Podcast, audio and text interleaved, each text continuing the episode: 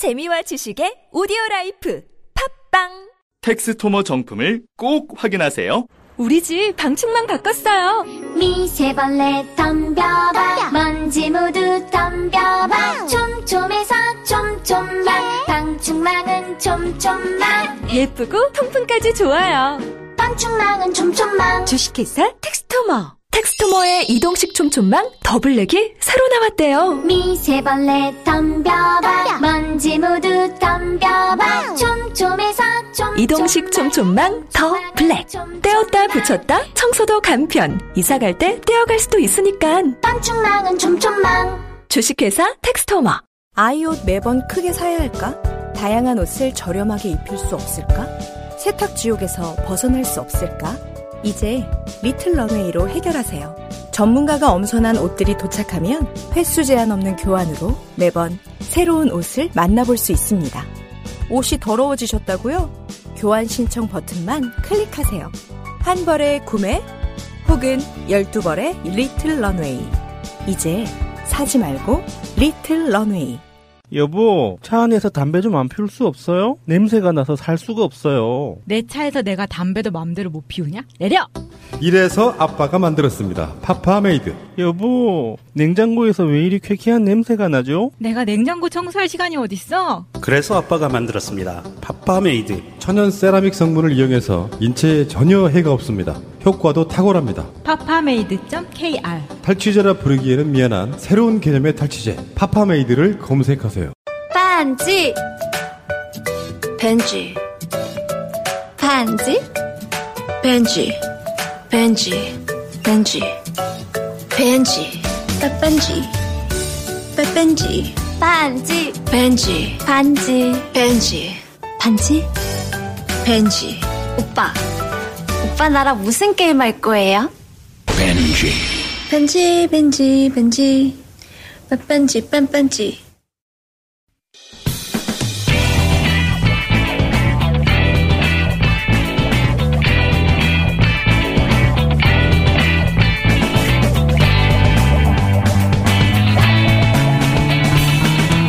김어준의 뉴스 공장.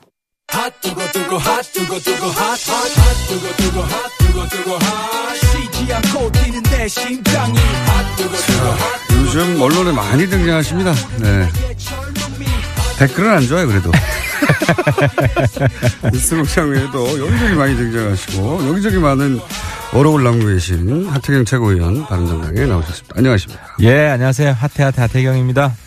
자, 야, 바른정당 요새 난리예요 연속으로. 줄초상. 줄초상. 마음이 심란합니다. 그, 사실은 거슬러 올라보면 그때는 뭐 그런 낌새가 있었던 건 아닌데 황영철 의원도 사실은 통합에, 어, 아니, 지금 통합할 때가 아니다라고 말할 뿐이죠. 예. 그리고 뭐 이혜훈 의원은 대표적인.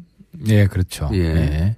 그런데 이혜훈 이제 다시 짚어볼까요? 이혜훈 의원 대표가 사퇴를 할 수밖에 없는 상황에 되고 나서 어 세간에서는 아 유승민 비대위 체제로 가는구나. 음, 다들 네. 그렇게 생각했고 언론도 보도했고 본인도 생각이 있다 그렇지 않습니까? 예. 근데 갑자기 김무성 전 대표가 막아섰죠. 예. 예, 강경하게 막았었죠. 아주 강경하게. 아주 강경하게. 좀 이상할 정도로 강경하게. 그러면서 유승민 사당이라고 하는 제가 보기에는 납득할 수 없는 네, 이유로 명분을 내세워서 막아섰어요. 그래서 통합파하고 이 자강파가 대립구도를 형성하고 뭐 이런 얘기 쭉 나오다가 중간에 툭 나온 얘기가 뭐냐면 아 이렇게 양축이 부딪혀서 크게 파열음이 나면 안 되니까 남경필 도지사 같은 네, 좀 유화적이고 근데 그분도 자강파잖아요. 어, 그렇죠. 우리 예. 당을 지켜주는 분이죠. 예. 가장 먼저 탈당했었고 가장 대표적인 초기의 자강파인 분인데 아 그럼 이제 남경필 도지사로 그런 체제로 가려나 하는 전망이 하루 이틀 있자마자 어, 남경필 도지사의 아들 마약 문제가 팡 터졌죠. 이게 다 우연일 수 있습니다. 우연일 수 있는. 근데 예. 뭐 필연 의원을 떠나서 어 지금 뭐 우리 당 심각한 위기고 예. 우리 소위 자강파 소위 자강파. 신 신보수파 사각 자강파 중에 이제 어디 이제 그 이름 걸고 발언하면 언론이 받아주는 자강파는 의- 최고위원 하태경 한 사람 남은 거 아닙니까 지금? 아 그래서 다음 하태경이냐 지금 그렇죠? 예, 사실상 그렇지 않습니까? 그 뭐 다음은 하태경 유승민이다 뭐 이런 댓글들이 사실 많더라고요. 네. 어, 근데 아무튼 지금 여기서 실토하시죠 뭐 실망시켜드리지 않겠습니다. 예, 딱히 하자가 없으신가요? 실망시켜드리지 않겠습니다. 아무튼 저는 남지사도 네. 남지사 다시 좀 이 상황을 이겨낼 수 있도록 어 최대한 좀 힘을 좀 보태드릴 드려야 된다고 생각을 하고 어 뭐 이혜원 대표도 빨리 수렁해서 좀 빠져나올 수 있도록 어, 근데 이게 이 우연이 하필이면 어, 이 자강파의 대표적인 인사들한테만 연속으로 벌어지는 것에 대해서 당 내부적으로는 한두 번도 아니고 이거 찜찜하다, 이상하다 이런 분위기는 없어요? 이혜원 대표 때 조금 있었죠. 이혜원 대표 때 그 옥시라는 분이 네. 그 이제 박근혜 대통령하고 같이 자리를 한 적이 있다 이런 증언도 있었고 그래서 근데 아직까지도 최순실이 배후에 있을 수 있나? 최순실이 아니어도 사실 자유한국당의 입장에서는 이 사태가 어, 얼마나 즐겁겠습니까? 간다, 간다, 이러면서. 근데 이제 한 가지 뭐 의심해 볼 수 있는 것은 그 이제 음모 정치하는 분들 친박 내에 에, 있기 때문에 그런 거를 봐 오셨지 않습니까? 예, 그렇죠. 쭉, 예. 쭉 있었죠. 또 선수들이 좀 있지 그거? 가지고 협박해서, 예. 어, 여태까지 정치생명 의원분들이 있기 때문에, 뭐, 그건 의심은 해볼 수 있겠지만, 아무튼 뭐, 증거가 나오면, 어, 증거 나오기는 어렵겠죠. 더 거슬러 올라가 보면 바른 정당이 이제 탄핵에 찬성 찬성하는 파가 어 이제 그 탄핵 그 들어가기 직전에 그 그 전주에 생각해 보시면 전 기억이 생생한데 그 의원들 몇몇을 예. 어 만나서 예. 몇몇이라고 하지만 규모는 상당했던 걸로 제가 전해 들었는데 뭐 2, 30명 규모 정도 사람들을 이렇게 확실하게 탈당할 파들을 제외하고는 만나가지고 이렇게 주저앉히려고 어, 협박조에 이야기가 오고 갔고 그래서 당시 탈당파들이 흔들렸던 적이 있다. 그거 있지 않습니까? 그런 사태가 근데 있었던데. 이제 그 부분에 있어서 좀 반박할 수 있는 것은 김무성 대표 약점론이 많았어요. 약점을 많이 잡혀가지고 어 48시간 안에 입장을 바꾼다. 음. 쓴소리함 했다가 다시 미안하다 그러고. 근데 어쨌든 김무성 대표가 당시에는 탈당을 주도했습니다. 유승민 예. 대표는 후발주자였고. 그렇죠. 그래서 이제 그것 때문에 김무성 대표 약점 잡혀 있다는 것을 완전히 불식했죠.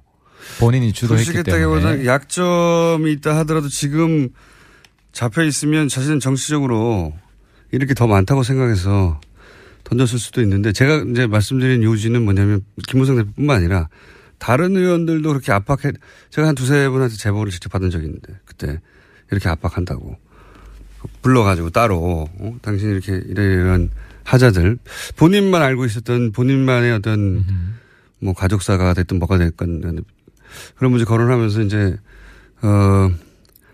어이 탄핵 찬성표 던지지 말라고 하는 압박 예. 이 있었던 적이 있었단 말이죠. 제 말의 요지는 그분들이 바른정 그 자유한국당에 아직도 계신데 그런 세력이 압박이 있습니다. 사실 이제 당어뭐 저도 뭐 청와대한테서 전화도 여러 번 받고 당 네. 지도부 친박 지도부 있을 때 예, 유승민 원내대표 할 때는 그런 일이 없었지만 조용히 좀 있어라 뭐 이런 거요. 예, 그렇죠. 어, 네. 뭐 가보지 마라. 근데 이제 만약에 제가 약점이 있었다면 네. 뭐 이런 걸 약점이- 눈치를 줬을 수도 있었겠죠. 진짜 약점이 없어요? 예. 지금까지 뭐 협박 받은 적은 없습니다. 지금까지는 그 이런 일이 벌어지면 곰곰하게 생각해 보게 되잖아요. 의원들이. 아, 내가 약점 잡힐 게 뭐가 있을까? 예, 쭉그 스크리닝을 하게 되지 않습니까?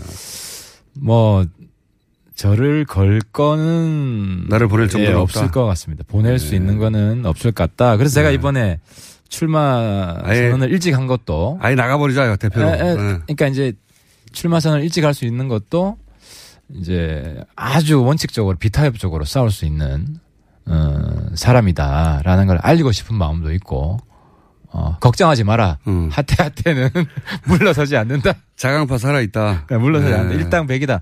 사실 우리 개개인 의원들의 역량은 아주 뛰어나죠. 그래서 뭐 한 사람 대표만 잘 세워도 이런 위기는 충분히 이길 수 있습니다. 본인이 출마 선언을 하신 거고 그러면서 유승민 대표도 나오라고 하신 이유는 뭡니까? 그건 왜냐하면 이제 최고위원회 구성인데 네. 최고위원회 구성에 있어서 자강파가 압도를 해야 압도를 해야 네. 그 우리가 좀 더 빨리 이 난국을 극복할 수 있고 지지율도 올릴 수 있기 때문에 최고위원 4명 선출을 합니다. 네. 네. 뭐 4명을 다 싹쓸이 하면 제일 좋고요. 음. 지난번엔 사실 자강파가 3대 1이었습니다. 예. 한 분이 이 통합 이야기를 했었고. 근데 이번에는 뭐 3대 1 정도 되더라도 더 압도적인 비율로 우리가 이겨야 되, 한다. 이겨야 되기 때문에 유승민 선배가 같이 이 나와서? 러닝 메이트로 나와서 예. 전국적으로 호소하고 다녀야 된다. 그 과정이 또 우리 당 지지를 높이는 과정이 될 것이다고 보는 겁니다. 그 비례 체제는 건너뛰고 바로 전당대회로 가는 겁니까? 우리 내부 논란이 좀 있었죠. 네. 논란이 있었는데 뭐 결론부터 말씀드리면 정치적 타협을 한 겁니다.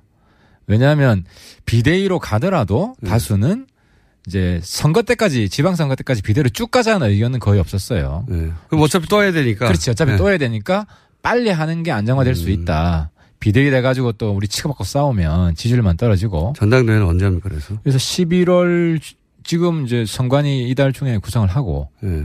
어 11월 13일 날 이제 대표를 뽑는 겁니다. 그렇다 하더라도 거의 두 달 가까이 남았네요. 예. 그러면 지금 소위 자강파의 플랜은 어, 이 지도 그 대표뿐만 아니라 지도부 자체를 자강파로 채우자. 석권하자. 석권하자. 예. 근데 자강파로 분류되는 의원님이 또 얼마나 계십니까? 예를 들면. 예를 들어 지금 우리 지도부 중에서는 뭐 정운천 의원, 예. 어, 정운천 의원은 뭐 어, 저랑 뜻을 전적으로 같이 하고요. 그리고 지상욱 의원, 예. 지상욱 의원은 사실 저에 비해 색깔이 훨씬 더 강경 보수예요. 예. 그럼에도 불구하고 자강파고. 어, 자강파고 우리 지상욱 의원은 지난번에도 성적이 나쁘지 않았어요. 예. 중간에 이제 스스로 가족사 때문에. 가족사 때문에. 예. 그래서 안타까운 면도 있고 저는 꼭 나와 나오셔야 된다고 생각을 하고. 그리고 뭐 김세현 의원도 근데 김세현 의원은 지금도 당연직 최고위원이기 때문에 어, 어떤 본인이 좀 고민이 될 겁니다. 반면에 반면에 통합파를 이끌고 있는 김우성 전 대표는 나옵니까? 저는 당당하게 나오셔서 네. 어, 본인이 왜 통합을 주장하는지 국민들과 당원들한테 시- 심판을 받아 받, 받아 봤으면 좋겠어요. 근데 제가 그분하고 대화하면 논리가 솔직히 이해가 이해가 안 되거든요. 예를 들면 어떤 주장을 합니까? 안보론이에요. 안보론이. 안보론. 그러니까 안보가 문재인 정권이 감당하기 힘든 정도까지 간다. 예. 그래서 정말 구국의 심정으로 보수가 단결해야 되는 상황이 올 것이다. 뭐 이런 논리예요. 근데 본인은 뭐 그걸 확신을 해요. 확신을 예. 하는데 저는 아 물론 그런 상황이 오면 뭐 예. 그럴 수도 있겠지만 그러니까 안보가 너무 위태롭기 때문에 자유한국당과 합쳐야 된다는 거잖아요. 한마디로. 그렇죠. 친박이 예. 문재인 정권이 친박보다 더 무능하게 국민들이 판단하는 시점이 온다 곧 예. 이런 판단하고 계시더라고요. 그런데 김우성 전 대표가 탈당할 때, 어, 새누리당, 지금의 자유한국당에 대해서 얼마나 비난을 했습니까, 공개적으로. 그 재산 관련해가지고도 당의 재산이 다 이거 군사정권 시절에 물려받은 거라부터 시작해서 뭐 무수한 비난을 쏟아부었잖아요. 하나도 안 변했는데 다시 돌아간다는 게 재밌습니다, 저는 정치인들이. 재밌죠. 아, 근데 이제 김무성 대표는 근데 이제 정치적으로 자꾸 살아남, 계속 살아남아 있는 이유가 예. 뒷담화를 안 깝니다. 그러니까 본인의 생각을 예. 솔직하게 다 이야기를 해요. 그러니까 저는 참 이해가 안 되는데 제, 제 기준으로는 그게 제가 보기에는 그분 앞에서 내가 솔직하게 얘기한다고 하는 연기력이 출중하신 거 아니에요? 근데 이제 이런 이야기를 하시는 거예요. 우리가 네. 이제 탈당해서 나온 거는 본인이 탈당해서 나온 거는 반기문 예, 꽃가마 태우려고 한 거죠. 네, 꽃가마 태우려고 한 건데 그건 이제 뭐 지나갔으니까 예. 그리고 기본적인 그 보수 이념은 다르지 않다. 친박이 있는 거 빼고는 예. 그러니까 이런 그래 이제 이런 논리를 주장하시는 거는 솔직한 거죠. 솔직한 거고 솔직한 거로 보여지는 그 뒤에 말 못할 사정이 있는 거 아닙니까? 어, 그렇더라도 포장하는 능력은 정치적 능력이죠. 그래서 뭐, 우리 당이 깨질 수가 있다는 이야기를 본인 입으로 해요. 해서 아니, 하기 때문에. 깨, 그래서 뭐- 깨겠다는 얘기인 것 같은데요. 아니, 그거보다는 본인 입장에서는 전체를 이끌고 가야죠. 그 정도 무게 정치인이면. 근데 제가 이제 김무성 대표한테 요구하는 거는 본인이 전체를 이끌고 갈 정도의 하- 그 능력이 안 된다면 그냥 우리한테 따라와라. 본인도 그런 생각해요. 정치 미련이 없다고. 뭐 미련이 없는데 맨날 통화하자고 아, 그러니까 주도할 능력이 안 되면 그냥 따라오라는 거죠. 둘 중에 양자 태결하고 중간에 교란하지 않았으면 좋겠다. 아, 이상합니다, 저는. 매우 이상하고, 납득하기, 납득 이상 안 가는 이유고, 그래서, 뭐, 저는 이제 이 남경필 도지사의 어, 아들 마약 사건을 보면서 바로 떠오르는 게, 아, 요 사건은 김무성 전 대표의 사위 마약 사건을 김무성 대표에게 떠올리게 하겠구나. 아무래도 연상 작용이 있겠죠. 그런 예. 댓글들이 많더라고요. 그러면서 아 나도 몸 조심해야지 하는 생각을 하게 만들지 않을까. 김무성 대표가 오버하는지 제가 잘 감시하겠습니다. 자, 아, 자유한국당의 전술핵 배치를 위한 방미 성과에 대해서는 어떻게 생각하십니까? 아, 그러니까 그 긁어 부스럼 만든 거죠. 그러니까 이제 미국이 안 된다고 했잖아요. 안 된다고 할 거라고 예상을 했어요. 네, 다들. 그러니까 어느 정도 어떤 결과가 그러니까 NCND라든지 네. 정면에서 놓으라고 하는 걸 예상을 못 했을까? 참 바보 같다. 네. 저, 지금 그러니까 자, 국민들이 볼 때는 이 양반들이 반미투쟁하는 걸 보이거든요. 미국이 안 된다고 했는데 계속 밀어붙이는 거고. 네. 반미 투쟁을 안 하죠. 가서 한국에서 대정부 투쟁을 합니다. 배치하라고. 근데 진짜 주인은 미국이잖아요. 그렇죠. 미국, 미국에서 안 된다 그러면 그냥 오고 거기서 또 강경한 대미 투쟁을 해야 되는 게 아닙니까? 내놓으라고? 아니 근데 거기서 자기 발목 잡은 게 NPT 탈퇴까지 이야기가 나온 거예요. 네. 그렇게 갈 수밖에 없죠. 미국이 안 들어주니까 더 예. 강한. 근데 NPT 탈퇴하고 뭐 조- 독자 핵 개발 들어가면 그 제가 어제도 얘기했지만 그건 미군 철수 투쟁하는 거랑 똑같아요. 한국 경제도 망하죠. 그리고 아 그렇죠. 예. 경제도 북한처럼 가는 가자고 하는 것이고. 노무현 정권 시절에 잠시 플루토늄 약간 했다가 난리가 났지 않습니까? 미국한테. 그렇죠. 그 NTP 바- 이미 박정희 때도 그때 한번 예. 경험이 있고 해- 하기 NTP, 때문에 NPT를 진짜로 탈퇴하면 어, 북한과 유사한 경제 제재를 당하면서 한국 경제는 망하겠죠. 그러니까 극우가 얼마나 위험한지 극우 인정한 거예요 이번에 홍준표 대표가 뭐 제가 홍준표 대표 계속 극우라고 비난하고 있는데 뭐 스스로 자꾸 뭐 인정을 해주니까 뭐 감사할 따름입니다. 바른정당도 근데 그 어, 전술핵 재배치 하자고 하지 않았습니까? 일부가 있죠. 우리 네. 이제 내부에는 파가 나눠져 있는데 네. 그냥 NCND로 하자. 네. 아, 찬반 입장을 밝히지 말자. 그리고 네. 저처럼 아니 잠수함에서 30분이면 핵 쏘는데 그러니까요. 왜 굳이 우리 땅에 핵을 갖다 놓냐. 예. 동해에서 쏘나 그렇죠. 예. 강릉에서 쏘나 그게 무슨 차이가 있습니까? 그리고 그 공중 투하탄밖에 없어요 지금 전술 핵 무기가. 맞습니다. 미사일 탑재 탄도 없고 예. 어, 단중거리 핵, 핵 탑재 탄- 다 없앴거든요. 다 없어요. 맞아요. 예. 그래서 어, 잠수함에서 바로 쏠 수 있고 감에서 바로 날아가는데 그게 더 빨라요, 게다가. 아, 맞습니다. 훨씬 빠릅니다. 예. 굳이 우리 우리 창고에 그걸 남겨두고 벌벌 떨 필요가 뭐가 있느냐. 게다가 우리 창고에 있다거나 심리적 안정감도 사실은 허구인 게 버튼도 우리가 누를 수가 없어요. 어, 미국이 통제하는 건 똑같죠. 예. 네, 맞습니다. 그 예. 뭐하러 이 창고에 들어놓냐 이거죠. 그렇습니다. 근데 그 유일한 허용성은 중국을 압박하는 용이었는데 예. 뭐 이미 미국이 안 된다고 답변한 사- 이 상황에 그걸 뭐 전술핵 계속 주장할 필요가 없다는 거죠. 그 목적은 저는 하나인 것 같아요. 이제 북핵, 북핵에 대해서 사람들의 불안감이 실제 있으니까요. 그, 그 공포에 편승해서 정치적 이득을 얻으려고 하는 거죠. 자기들도 안 된다는 걸 모르겠습니까? 그렇죠. 그래서 저는 뭐 보수 정당이기 때문에 핵 탑재 잠수함 상시 배치를 주장을 하는 게 그나마 국민들 불안을 좀 덜어줄 수 있지 않겠냐. 미국도 뭐 그 정도는 하지 않겠습니까? 그러니까 핵 개발까지 나간 건 진짜 많이 나간 건데, 예.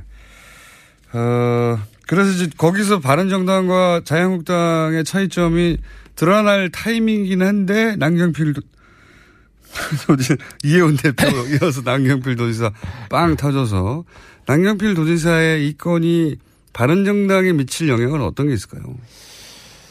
어쨌든 위기를 기회로 삼아야 되고 위기의식이 커지고 있는 거죠. 우리 지지자들이 이 당을 지켜야겠다 하는 굉장히 커질 수 있을 것 같고 아까 부작용은 약점 있는 분들이 조금 더 불안해하겠구나. 음. 근데 이제 뭐 글쎄요. 아무튼 저는 저는 어, 김무성 대표가 아, 아주 오래된 정치 이력을 가지고 있기 때문에 거기에 뭐 휘둘 분이라고 보지는 않습니다. 저는 봅니다. 다들 가장 중요한 건 자기가 살아남는 거기 때문에 본인이 살아남을 길이 무엇인가 어, 좌표를 만들어 놓고 그 좌표까지 가는 데 있어서 모든 의원이 각자의 기법이 있는데 김무성 의원은 솔직한 것처럼 허심탄회하게 얘기하는 것처럼 하고 진짜 속내를 감춰놓는 경우가 그 정도로 어, 노예하고 사실 정치를 오래 하신 분이니까 그런 정도는 할 수 있는 분이 아닌가. 아 물론 뭐 그정 정치력이죠 그것도. 네. 네. 그래서 지난번 시간에 일주일 전에 잠깐 얘기하다 말았지만 12명만 탈당해서 가거나 예. 12명만 자유한국당에 그 투표하고 일치되게 투표하거나 예. 하면 국회 선진화법에 의해서 12명, 12척만 필요하거든요, 지금. 그렇죠. 그래서 제가 지난번에 말씀드렸지만 한국당 통합? 국회 보이콧 할 때 예. 같은 목소리를 낸 분이 한 네 다섯 분 있었어요. 그분이 점점 그렇죠. 늘어날 거예요, 앞으로. 주목해 보십시오. 알겠습니다. 그 주제를 가지고 그러니까 저는 둘 다 가능성, 그러니까 둘 다 추진하는 투트랙을 추진하지 않을까. 자, 홍준표 대표는 꼭 당대당으로 통합 이런 얘기 절대 안 합니다. 아 이미 흡수하겠다. 흡수라고 아. 표현하지. 예, 그렇죠. 큰 예. 집이라고 표현하고 흡수라는 얘기는 통째 당이 다 가면 당대당인 것이고 흡수라는 건 그 중에 이렇게 쭉 빨아들여서 몇 명. 아 그렇죠. 몇 명만 데리고 가겠다. 한, 뭐한 명이라도 데리고 가면 사실 성공이죠. 예. 근데 이제 지금 우리 섭제가 안 되니까. 예, 의원님들 중에 명분 없이 복당하실 분이 있겠느냐. 하지만 그게 한 10명 정도 되면 달라지죠, 이야기가. 10명이 때로 지난번 네. 13명이 예. 그럼 10명이 때로 하면 그중 한두 분이 제2의 뭐 김, 제2의 장 되겠죠. 근데 그래도 한 명분이 필요합니다. 10명이 같이 움직이려면. 그러면 지금 이제 국회 위기를 내세우지 않을까요? 어, 시, 그게 이제 김무성 대표 논리인데 예. 지금까지는 친박 8적 플러스 알파를 주장을 했었어요. 예. 우리가 들어갈 명분은 8적 가지고도 안 되고 거기다가 두세 명 더 보태야 된다. 근데 지금 뭐 서청원 최경환 출당시키는 것도 어려워하는 당이기 때문에 그 명분은 못, 못 챙겨주고 그 외생적 변수가 생길 거다. 하는데 그건 너무 막연하죠. 정치하는 사람 입장에서는. 외생적 변수를 기다려서 그때. 그래서 아마 명분을 못 찾아서 쉽게 탈당을 못 할 거다. 저는. 이런 거 가능하지 않을까요? 북한이, 어, 지금 이 실험을 멈추지는 않을 것 같고, 한 번 더 할 수도 있을 것 같고요. 예, 미사일 더 쏠 겁니다. 미사일 더쓸 수도 있고, 그러면 북핵 실험을 한 번 더 하다든가, 아니면 ICBM급, 급을 좀 더 장거리를 쏜다든가, 그럴 때 막 확 들고 일어나는 거죠. 확 들고 일어나면서 문재인 정부 무능을 보라면서 우리 이, 이 안보 국면을 이렇게 흩어져서 보수가 어, 대응할 수 없다. 다 같이 합치자. 뭐 이런 명분 막 만들어가지고. 그런 얘기 하고 싶은 게 있죠. 근데 네. 국민들이 바보가 아니고 특히 우리 의원들도 그때 보이콧 의청할 때 보면 네. 다수가 합리적이에요. 그분들은 아직 약점 안 잡힌 것 같아요. 그분들이 아, 보이콧도 말도 안 된다 해서 약점 안 잡힌 그걸. 그냥 무산시켜버렸거든요. 그러니까 네. 너무 과한 명분을 들고 나오면 당 내부에서 제어가 됩니다. 아직까지는 그렇, 그런 그렇 습니다. 분위기입니까? 예, 아직까지는 네. 그렇습니다. 하여튼 불안해하고 있긴 하죠. 당에서. 근데 어쨌든 뭐 최대한 빨리 이 위기를 극복해 나가겠습니다. 그러면 핫할 때 바른 좀. 정당이 예. 자강 자강론으로 질- 질주하려면 결국 하태경 의원이 또 대표가 돼야 되네요. 뭐 보시였지 않습니까? 뭐 저 물불 안 가리고 싸우고 있고 좀 이렇게 좀 도와주시기 바랍니다. 예. 저희, 저희 방송에 나왔다가 이렇게 잘 되시고 이렇게 한꺼번에 추락하는 분들이 있거든요. 그 코스가 예, 몇번 검증됐습니다. 네. 요거 한 가지만 더 좀. 예. 요즘 블랙리스트 한참 나오지 않습니까? 예, 예. 이거는 보수정당에서 뭐라고 대응해야 되는 겁니까? 아 이거는 뭐 변명의 여지가 없고 정말 제- 저는 사실 뭐 MB 정부 때 국회의원도 안 했고 예. 어, 관계가 없지만 정말 죄송하고 보수가 반성해야 될 일이고 그 연예인 연예인 분들 제가 일일이 개인적으로 만 사과하고 싶어요. 앞으로 더 이상 그런 일이 절대 없을 것이다. 그리고 하, 어, 원래 원칙적인 보수는 블랙리스트 안 만듭니다. 기본적으로 표현의 자유를 인정을 하고 그래서 아무튼 이건 뭐 정말 부끄럽습니다. 정- 너무 미안하고 죄송합니다. 박근혜 정부 시절은 없었을까요? 과연? 어, 국정원에서 예. 국정원에서 만들기는 어렸을 거예요. 국정원 댓글 때문에 푸닥거리를 한번 했고 예. 그 이제 국감까지 했기 때문에 그래서 이제 청와대에서 바로 내려갔던 거라고 보이고 국정원에서 했으면 청와대에서 안 했겠죠. 그러니까 국정원에서 못 했으니까 김기춘 실장이 예, 본인의 또 우국 나름의 우국 충정이 있잖아요. 글쎄, 김기춘 전 비서실장이 청와대를 장악해서 청와대에서 블랙리스트를 만들었는데 그걸 국정원한테 실행을 시키지 않았을까요? 당연히? 네, 국정원에서도 원장이, 이, 이 원장 되는 분이 그런 나름대로 배심이 있어야 되는데, 에, 그런 분이 아니었죠. 어, 마지막에 원장 하신 분. 아니, 그러면은 국정원이 김기춘 비서실장과 박근혜 정부의 블랙리스트 어, 명령을 거부했다는 겁니까? 아니, 명령을 하지 않았을 거예요. 그러니까 국정원이, 왜냐면. 저는 그건 아니라고 생각합니다. 근데 왜 명령을 하지 않았을 거라고 생각하시는지. 아니, 그러니까 데- 댓글 문제로 이미 홍역을 치렀는데, 네. 예, 그, 그것 때문에 내부에 상당히 그 경계하는 게 있고. 그러니까 더 국회가- 조심스럽게 했겠죠. 국회가 감시하고 하기 때문에 네. 댓글 리스트를 똑같이 만들어 가지고 이중 플레이를 하라. 그러니까 이 문, 문체부에서 하고 있는데 국정원에서 같이 하라. 그 정도 저는 간이 컸을까 싶, 싶어요. 그건 약간 국정원을 너무 진짜 흥신소 수준으로 보시는 것 같은데 국정원 정도라면 들키지 않고도 근데 국정원 내부에 정책 성향이 있는 분이 항상 있고 예. 그래서 항상 터져 나왔어요. 네. 내부에서 내부 고발자가 있기 때문에 그걸 아주 잘 알고 있는 집단입니다. 그러니까- 똑같은 시행착오를 반복 저는 하지 않았을 거라고 봅니다. 더 안 들키도록 했겠죠. 아, 그게 어렵습니다. 이게 상의를 해야 되고. 자 그러면 그 내부에 회의를 해야 되고. 내기 공개적으로 내기 한번 하죠. 예. 어, 박근혜 정부 하에서의 댓글 공작 혹은 블랙리스트가 뭔가 문건이 나오거나 하면 의원님이 염색을 하세요. 빨간색으로. 아 잠깐만. 아 박근혜 정부와의 추가 댓글 공작. 예, 추가 댓글 공작 혹은 블랙리스트 국정원이 관련된. 아 그건 제가 하겠습니다. 빨간 빨간 걸로. 제가 빨간색. 지정하는 색깔 노란색이나 빨간. 오케이 지정해 주세요. 걸로. 예. 제가 지면은 지면 의원님이 대표님 저 대- 위원님이 지정하는 색깔로. 색깔로. 색깔로.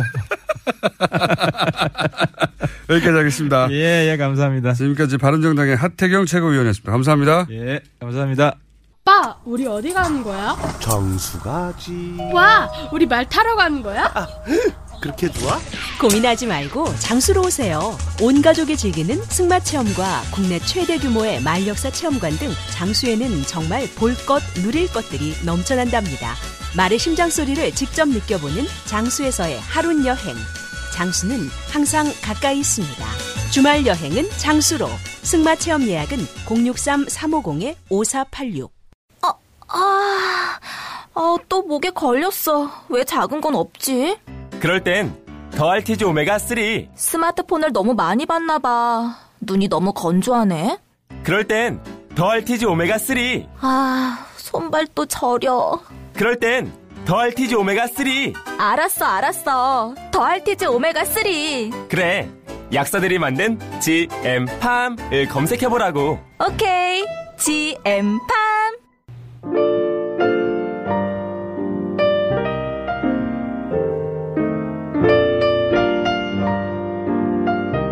자, 불친절한 AS.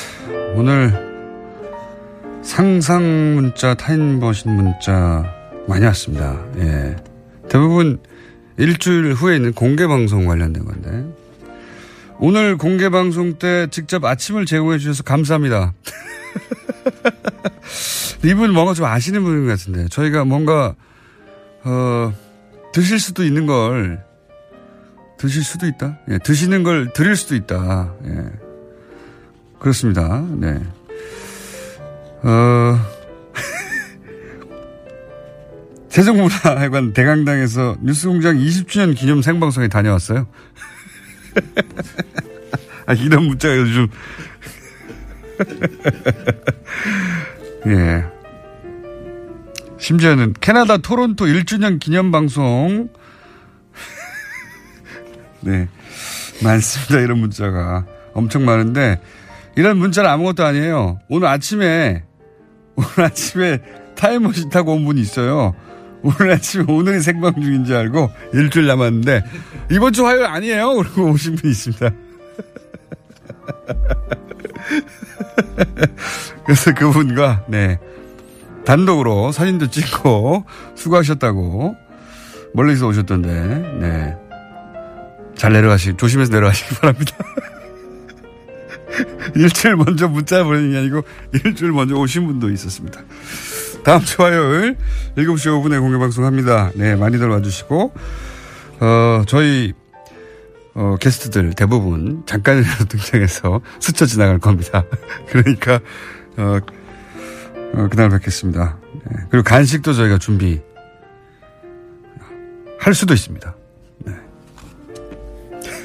다음 주 화요일이에요. 그날 뵙겠습니다.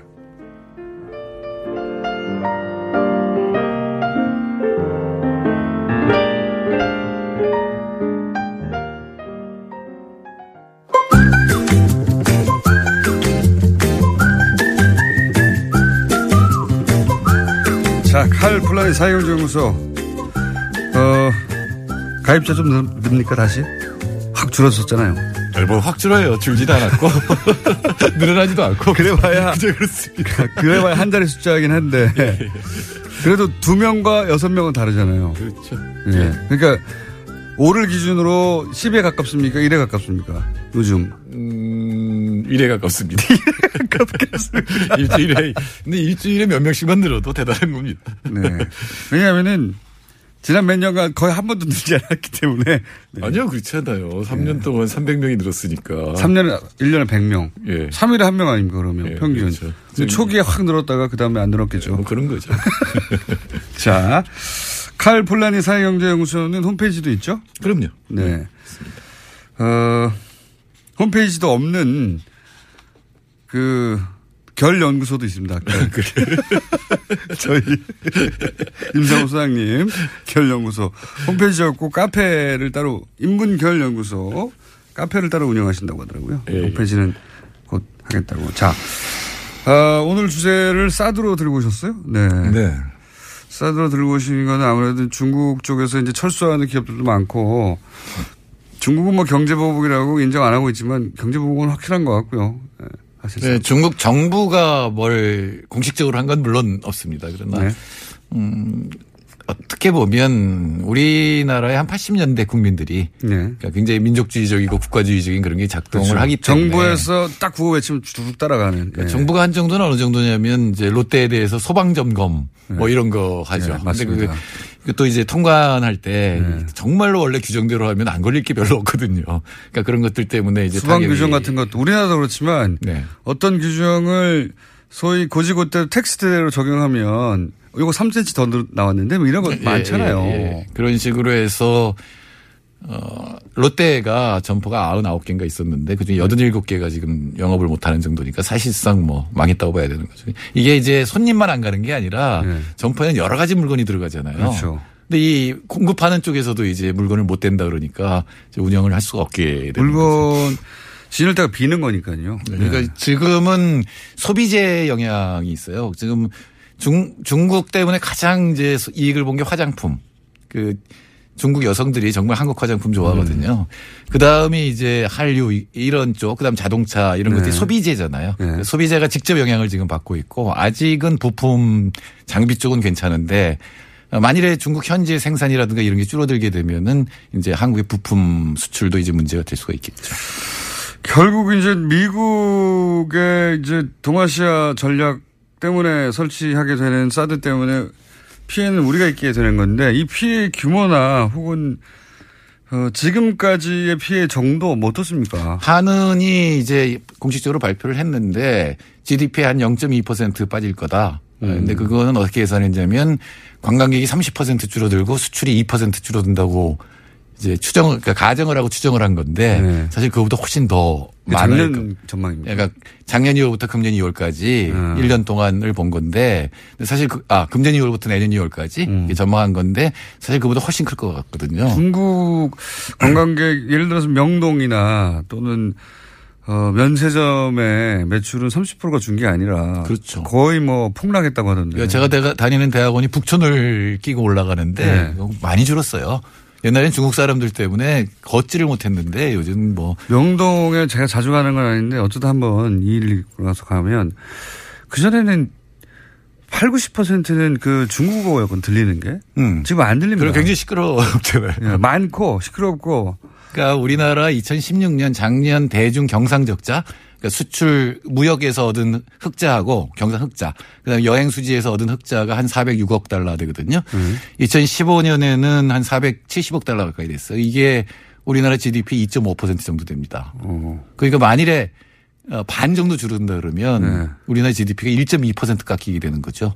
근데 우리나라 지금 3% 성장이 어렵잖아요. 근데 그중에 1% 깎여 나가면 이건 굉장히 충격이 크다고 볼 수가 있죠. 그렇군요. 어, 지금 당장은 이제 무역 수지, 여행 수지, 부품까지는 아직 안 갔다는 말씀이시고, 그죠? 네네. 그리고 그 중국의 현대자동차도 상당히 힘든가 봐요. 기사 계속 나오는 거 보면. 예, 예, 예. 현대자동차, 기아자동차 전부 현지 공장이 제대로 어, 돌지 못하죠. 안 팔리는 것도 안 팔리는 거 한 40% 판매가 줄었으니까 네. 이건 더 줄 것 같은 느낌이 들어요. 근데 또 하나는 이제 현지 공장들이 있는데 부품 수급이 원활하지 않으니까 네. 왜냐면 납품 대금을 제때 제때 못 주니까 옛날에 그게 다 이렇게 몇 달씩 묵혔다가 주고 이랬는데 이런 네. 것들이 이제 문제가 되면서 어, 지금 조업이 안 되고 있죠. 그래서 현대차도 중국에서 사기 크고 롯데는 뭐, 뭐 철수. 네.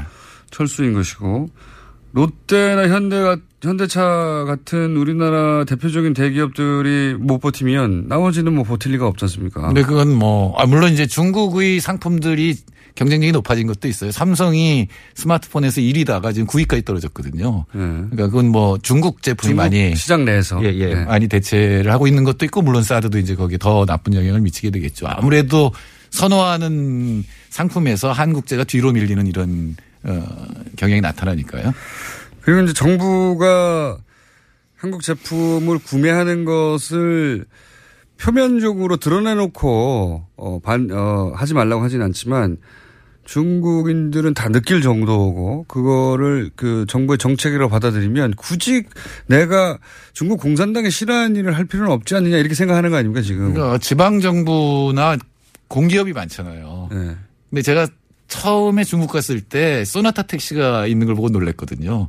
그건 이제 산 거예요. 서울시가 그러니까 어, 북경시가 소나타를 산 건데 그런 거는 바로 바꿔버리면은 어 그럼 크게 타격이 크게 되겠는데 더 나쁜 거는 최악의 경우는 뭐냐면 중국에서는 관시 예, 로 그렇죠. 보통 이제 사업을 하잖아요. 특히 처음 시작할 때. 관계를 통해서. 예, 네. 근데 부패 잡는다고 하면 이건 무슨 경제적인 문제도 아니고 형법의 문제가 되기 때문에 중국 정부가 보복하려면 아직도 할 일은 많이 남아 있죠. 아, 이게 이제 북핵 혹은 뭐 사드가 철수하지 않는 한 앞으로 계속될 거 아닙니까? 그렇죠. 네. 많은 분들 어떤 분들은 센카쿠 열도, 다이오유 열도 때 잠깐 문제가 됐고 그 다음에 다시 원 상태로 돌아갔다. 뭐 줄어든 상태로 이제 쭉 갔다라고 얘기를 하는데 센카쿠 열도는 뚜닥뚜닥 붙었다가 다시 원 상태로 돌아간 거잖아요. 예, 예. 그러나 사드는 사드가 배치된 거고 그 상태에서 완전히 변화가 있는 거죠. 더 들어올 수도 있고 기술이 더 발전할 수도 있기 때문에 예. 그리고 중국 입장에서는 이건 전략적인 문제거든요. 전략적 균형이 무너졌다고 중국이 예, 생각하는 그러니까 동아시아에서 미국하고 중국이 이제 패권 경쟁을 벌이는데 현재까지 이 적당히 적당히 맞는 균형에서 사드가 하나 들어감으로 해서 이게 앞으로 더 균형이 무너질 거라고 생각하니까 어, 아마 중국은 계속 신경을 쓸 거고 경제 보복도 할 거라고 저는 봅니다. 무기 하나의 문제가 아니라 이제 전략적 균형이 무너졌다고 상징적으로 상징적으로 그 레이더가 물론 뭐 중국이 정말 전쟁이 나면 그 레이더 미사일을 쏴버리면 되는데 제 말은 어 중 미국이 중국하고 균형을 맞추던 걸 깨고 더 들어오고 있는데 거기에 사드가 상징적으로 그 역할을 하고 있는데 거기에 대한 보복으로 한국 경제에 타격을 주면 한국이 사드를 배치하지 않- 않고 밀어내면서 균형을 다시 맞추게 하려는 뭐 이런 외교적인 압박이잖아요. 그렇죠. 그러니까 예. 중국한테 제일 지금 문제가 되는 건 군사적으로는 ICIMD거든요. 그러니까 미사일 방어망. 근데 한국이 지금 가장 어, 놓기 어려울 거라고 생각하는 한국이 들어가면 다른 나라들도 들어가면 촘촘해지잖아요. 예. 그다음 기술은 발전할 거고 이렇게 되면 중국 입장에서는 이제 안보 딜레마라는 걸 맞게 되죠. 과거에 러시아가 그 미국의 그 유럽 기지들에 대해서 보였던 신경질적인 반응이 있거든요. 예, 예, 예. 그거를 중국이 지금 우리나라한테 보여주고 있는 거죠. 그렇죠. 다른 나라한테도 보여주는 거기도 합니다. 예. 왜냐하면 한국이 사드 배치하고 아무 일도 없었다 그러면 다른 나라들, 나라들도 중, 미국이 요구했을 때 갖다 놓을 수 있거든요. 네. 아, 그래서 저는 이 사드를 순식간에 대선 기간에 몰래 들여놔 버린 그 라인에 있는 그 책임 관계자들은 정, 말 크게 처벌해야 된다고 봅니다. 이 국가적 그 손해들을 맞게 하는데 주, 중요한 역할을 한 거거든요. 그러니까 굉장히 중요한 반역죄예요, 반역죄. 몇십 년이 갈 결정을 한 건데 영향을 네. 미칠 결정을 한 건데 어떻게 결정을 했는지는 알아야 될 거예요. 지금도 모르고 있고. 예, 지금도 모르고 네. 있는데 지금 그 조사를 지금 해야 되겠죠. 그 사람들은 정말 뭐 단순한 방산비리 누구한테 로비를 당했 이게 이래 이 차원이 아니라 저는 반역죄로 다스리라고 된다고. 이 이야기들이 다 연관된 얘기들이죠, 다. 그러면 우리가 이 국면을 벗어나게 이제 사드 이외에 뭐 WTO 제소라든가 이런 방식으로 이 국면을 벗어날 방법은 있나요? 아니 할 수도 있고요. 그다음에 한중 FTA도 어 이게 투자자 국가 제소권 들어 있거든요. 그리고 제가 보기에는 다 걸려요. 음, 이거 그러니까 내국민 대우, 체육 대우, 최소 기준 대우 다 걸려요. 내국민 음. 대우라는 거는 중국 기업하고 롯데를 차별했느냐 안 했느냐 차별을 음. 했어요. 제가 보기에 그렇죠. 소방이 점검할 예. 때저 예. 중국 기업이나 일단 최국 대우는 뭐냐면 일본 기업하고 한국 대우를 차별했느냐 이것도 했어요. 음. 일본 마트에 대해서 그렇게 철저하게 조사 안 했을 거거든요. 음. 최소 기준 대우는 잘 모르겠는데 이건 국제 기준에 비추어서 과하냐 아니냐인데 과연 이거를 제소를 하는 게 실익이 있느냐를 기업도 따질 거고 정부도 따져야 돼요. 제소한다는 건 이제 무역 분쟁으로 간다는 거 아닙니다. 무역 분쟁으로서 사실상 재판을 하는 거죠. 네. 근데 이게 몇 년씩 걸리고 어, 이 투자자 국가제소권의 경우는 기업들한테 돈이 많이 들어요. 근데 이겼다 한들 네. 만일에 한, 한중 관계가 좋아져서 다시 들어가야 될 때 어떻게 할 그게 거냐. 이게 문제가 되거든요. WTO는 보통 2년이 걸리고 그게 그렇게 강제 규정이 없어요. 음. 그러니까 진다고 하더라도 그거에 대해서 뭐 할 게 있어야죠. 뭐 소방정건 뭐 그래 제대로 할게 이러면 그만이기 때문에 네. 실효성이 없으니까 지금 이제 그걸 할까 말까 지금 그냥 가지고 있는 거라고 봐야죠. 카드로 가지고 있는 거겠죠. 네, 카드로 가지고 있는데 그에 별로 개의치를 않기 때문에 네, 큰 카드가 아니에요. 예, 이 네. 문제는 사드 안보에서 풀어야 됩니다. 그럴 경제 수밖에 문제를 없죠. 어떻게 할 방법이 없어요. 그러니까 이 사드 문제를 가지고 중국이 경제로 압박을 이게 대북 제재로는 경제 제재가 안 통했는데 한국한테는 네, 통하죠. 통합니다. 예, 한국- 그거는 안보 이론에서 굉장히 중요한 게 있는데 제재를 가했을 때 얼마나 견디느냐의 문제가 있는데 중국, 아, 저 북한 사람들은 제재 가면 더 똘똘 뭉치거든요. 아니 그리고 경제가 성장했잖아요. 수치로 볼 때. 성장하고 대외 의존율이 한 30%밖에 안 되고 이게 그 중에 90%가 중국이에요. 예. 한국은 대외 의존율이 100%가 넘거든요. 100%가 넘을 수도 있습니까? 아, 그럼요. 그러니까 GDP 분의 수출 더하기 수입이기 때문에 아주 조그만 도시국가는 400%도 돼요. 그렇군요. 예, 그러니까 이게 우리는 어, 제재를 받으면 바로 이제 나가는 아, 거죠. 특히 우리는 중국에 대해서 수출이 25%를 의존하고 네. 있기 때문에 상당한 영향력이 있습니다. 물론 장기적으로는 지나친 중국 의존을 좀 바꾸어야 되거든요. 그러니까 다른 나라로 좀 올리고 시간이 걸리지 않습니까? 예, 예. 시- 실제로 지금 베트남으로 많이 가고 있는데 어 근데 시간이 걸리고 그러니까 양쪽이 다 손해를 보는 게 아니에요. 더 많이 의존하는 쪽이 손해 보죠. 당연히. 박근혜 정부 시절에는 이런 얘기 했었어요. 사드에 대한 경제보복 얘기했을 때 무슨 소리냐. 중국도 우리하고 경제가 밀접하게 붙어 있기 때문에 그랬다가는 우리만 손해를 보는 게 아니라 중국도 손해를 보기 때문에 그렇게 못 한다고 했거든요. 예, 많은 경제학자들이 그런 얘기를 했죠. 웬걸요? 경제가 분명히 전쟁이나 갈등을 일어나지 못하게 하는 요인인데 그게 오히려 증폭시킬 수도 있어요. 제국주의 전쟁 같은 게 일어나잖아요. 경제적 이익이 부딪- 부딪혀서 너무 쉽게 경제 때문에 아, 그런 일이 벌어지지 못할 거라고 하는 건 어, 단순한 겁니다. 그러니까 박근혜 정부 시절에 사드를 배치해도 된다고 하는 논거로 등장했던 중국의 보복, 경제 보복이 큰 피해가 없을 것이고 중국도 그렇게 못할 것이라고 했던 것은 사실이 아닌 것으로 지금 드러나고 있습니다. 네, 그럼에도 문재인 정부가 빨리 시정해야죠. 그러니까 이게 지- 진짜 경제 문제가 아니라 안보 문제로 풀어야 되는데 어려운 문제입니다. 카드가 너무 손이 없어서. 자, 이런 상황이라고 합니다. 일단 오늘 여기까지 하고요. 이거 한 번 더 해야 될지도 모르겠습니다. 예, 예, 예. 알겠습니다. 지금까지 일주일에 한 달의 수로 허리 늘어갑니다. 칼폴라니 사회경제연구소의 정태인 소장님이었습니다. 감사합니다. 감사합니다. 내일 뵙겠습니다. 안녕.